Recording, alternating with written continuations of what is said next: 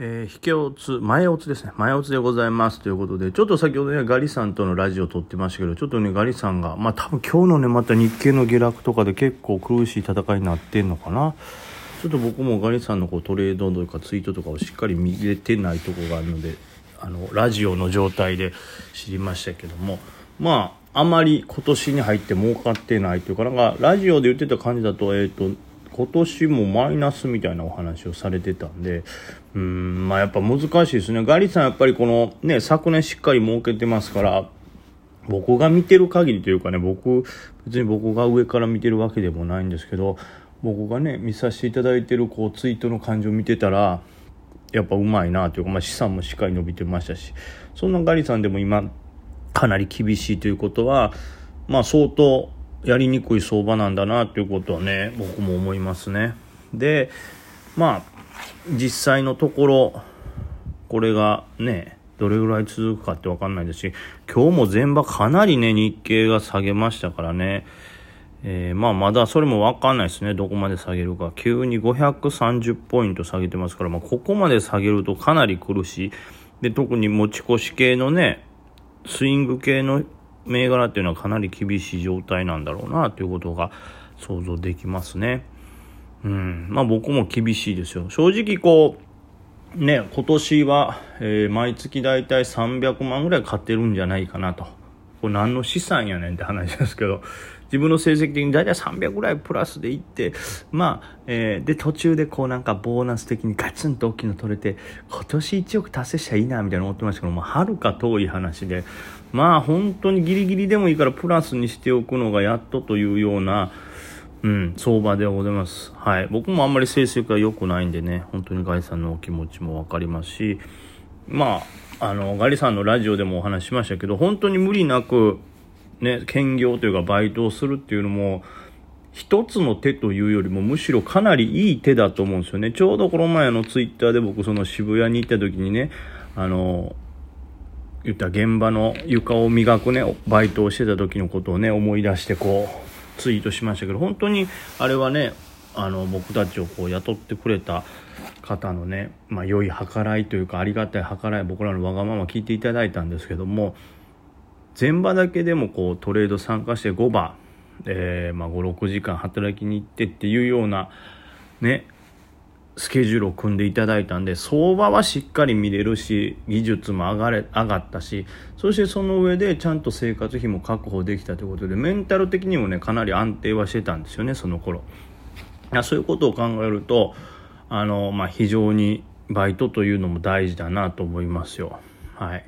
やっぱ余力も減っていきますからね、普通に生活、兼業というか専業だけで仕事し、なんていうんですかね、トレード生活してると、余力はもちろん減っていきますから引き下ろすということか。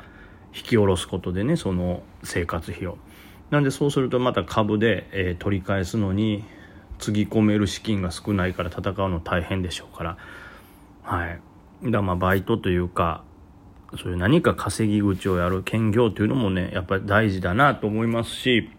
こういう相場の時に兼業って強いんでやっぱり兼業の側からするとあるじゃないですか。やっぱり専業への憧れというか、それだけやって生きていけたら最高やな、みたいな感覚はあるでしょうけど、俺まあ逆に一転するとね、やっぱこういう相場が苦しいしんどいって時は兼業の方がいいやろうなって思いますし、絶対心も安定して、で、トレードもいい風にね、あの、いい風と言うとあれですけど、あまり乱れずにやれると思うんで、はい。本当にもしね、まあ、ガリさんと同じで今、やばいっていう状況なら早めにね、一回土日だけでもバイトするのもいいですし、うまくいけるなら5場とか、えー、夜とかだけでもバイトして生活費を確保しながら株をやるという形の方が良いんじゃないかなと思うんでね、そういう状況の方はね、した方が良いかなと思います。はい。まあ僕は本当今のところギリ、まあ僕もね、その言うように全然、あの、えっ、ー、と何でしたっけ、成績は良くないですから、まあギリギリでございます。まあ、マイナス、多分ガリさんほどのマイナスは僕は全然食らってないっていうのはあって、今多分プラマイ、プラマイで言うと多分年間で言うと今年まだプラスなんで、それはいいんですけど、ね、それやっぱり生活費抜いたりすると、えー、資産は減ってますから、はい、僕もね、そんなちょっと厳しい気持ちではありますけども、本当にな、大変なことになって追い詰められきるとかっていう前は、稼げない時はね、相場をこう、休む。うん、そして別のことで稼ぐっていうのも非常に大事で有効な手段なんでね、使った方がいいと思います。で、あの、僕もね、前から言ってましたけど、完全に相場をこう休む、もう見なくなってしまうと、確実にデイトレの腕とか落ちますから、もし、あの、相場を休もうとかいう方でも絶対にこのね、毎日チャートであったりとか、板であったりとか、で、ニュースとか調べることは忘れないようにという感じですよね。それをしてしまうと本当に戻れないというか、実力自体が落ちてしまいますから。で、まあ、相場はまだまだ今年もプラスやし、まあなんとかやれそうやけど、まあ難しいよねって感じてる方はね、まあ休むとまではいかなくてもちょっとロットを減らしてね、ダメージを減らしつつ、まあ毎日一旦を見て、はい、実力だけはキープしてた方がいいんだろうなと思います。まあ僕もこうね、まあ土日ある程度こうパチンコ系のお仕事とかね、えー、やらせていただくことがあったりとかね、平日もちょっと仕事をいただく時もあったりしたりですね、まあ、あの、放送系とか収録系っていうのはまあ僕がやらせてもらうのは基本的には夜が多いんで、7時以降とか、まあ相場をやりつつでもできてるんでありがたいんですけど、まあそういう仕事はね、ある程度はあるんで、まだ、はい、ちょっと状況は楽なのかなと思いますけど、うん。予断は許さないですからね。今ちょうど直樹さんという方からね、ツイッター見ましたと、僕も今の梅木さんとガリさんと同じ気持ちです。泣きたくなる嫌な気持ちが共感できて少し楽になりました。とありますけど、まあ本当に、えー、最近のね、なかなか、例えばデイトレの人からしたら上値取れないというのは苦しいでしょうし、で、スイング系の方もこのね、特に1週間、ぐらいですか？まあちょっとこの1週間までしたらちょっと上がってる時あるけど、この4日間、ぐらい、先週末ぐらいからやっぱり指数の下落も激しくてですね、はい。まあ値下がり銘柄の方がやっぱり多いですから、かなり厳しい戦いをしてる人が多いかなと。まあ空売り勢の方とかね、えー、うまく立ち回れてる人ももちろんいるでしょうから、そういう人は今ね、まあそんなに大変っていうような気持ちでしょうけど、まあ逆に言うとそういう方々のトレードも見習ってですね、これ難しいんですけど、その空気感を察知した時にロットを減らすとか、えトレード手法をそういうね、今まで上げてたところからが下がるというのを想定してこう資金移動ができるとね、えー、綺麗に戦えていくんでしょうけどもまあ思った以上にこの指数きついですしこの何ですかね形がねまず悪いんで相当。こういう状態だとうーんまあ厳しいと思います。これまた5番ちょっとでもその前場の安値を掘るような形になるとガツンと下がってきますし全然そういう状況も考えられると思うんでこの指数は。で、えー、チャートのね日経平均の形なんかを見る限りだと今もまさにこれ何ですか？冷やしの長期戦の緑のやつですね。SBI で言うともうそこにかかるとこですがもうここを割ってしまうと次の札幌はまた27,629のとこのサポですからさらにあと800とかね、700とか下ですから、そこまで殺法がないということを考えるとなかなか、はい、厳しい戦いになると思うんで、まあもちろん冷静にですよ。冷静に立ち回らないとダメなんですけど、簡単にリバするとも思わないし、このリバっても戻り売りみたいなのかまされて上げにくくなるでしょうし、で、逆に下の方がこ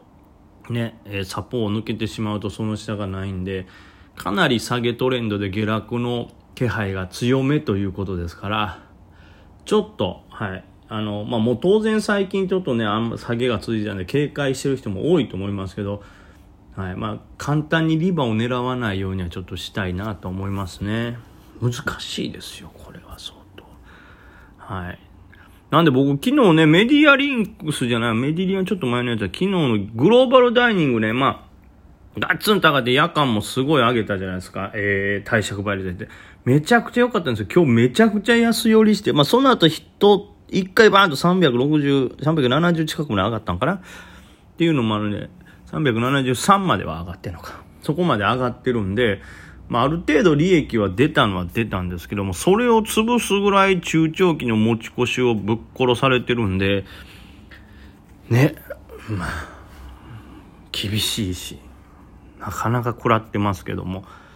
はい。まあちょっと冷静に立ち回りするようにしたいですね。まあ前場安値なんか割れるとなったら皆さんそこでまた投げが来るでしょうから、はい。その辺は警戒しつつですね、5番。で、さらに、えー、まあ明日以降もね、えー、このチャートだとそうそう簡単にはリバらないかもしれないんで、ただなんか夜間の値段はこう、ちょっとね、上げて、こう日経もそれに反応するみたいな感じですから、うん、難しいですけども、だから安易にショートを低いところで入れてしまうとダウで焼かれたりっていうのはありますけど、ただダウで焼かれてもね、戻り売りがありますから、はい。まあ、いずれにしても当分指数も厳しいんで、中長期も厳しいでしょうから、まあ、こういう時こそ逆にデイトレには集中したいですけど、空気はいかんせん悪いですから、もう本当に、もうマジで日銭をちょっとずつ稼ぐ。バイトしてる気分で投資っていうぐらいがいいかもしれないですね、今ね。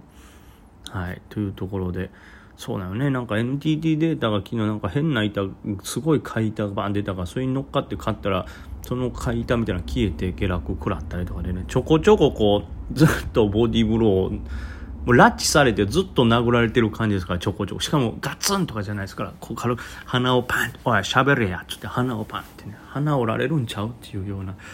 弱攻撃を食らい続けてる感じですから、はい。まあ我慢の時でしょうね。もっと早くから我慢しておけばよかったんでしょうけど、まだね、気配なんとかなりそうですけど、まあ我慢は続きます、しばらく。で、えー、まあこれにつられてね、まあいつも言ってますけど、大きくオーバーシュートしたところで、音、あ、まあでもちょっときついな。大きくオーバーシュートしたところで多分最近上げてたとこなんで、そこは多分いきなりリバーはきついと思うんでね。まあ、むしろこの下げでもあんまり下がって反応してないよみたいなところをちょっとずつ集めるのと、あとはまあその、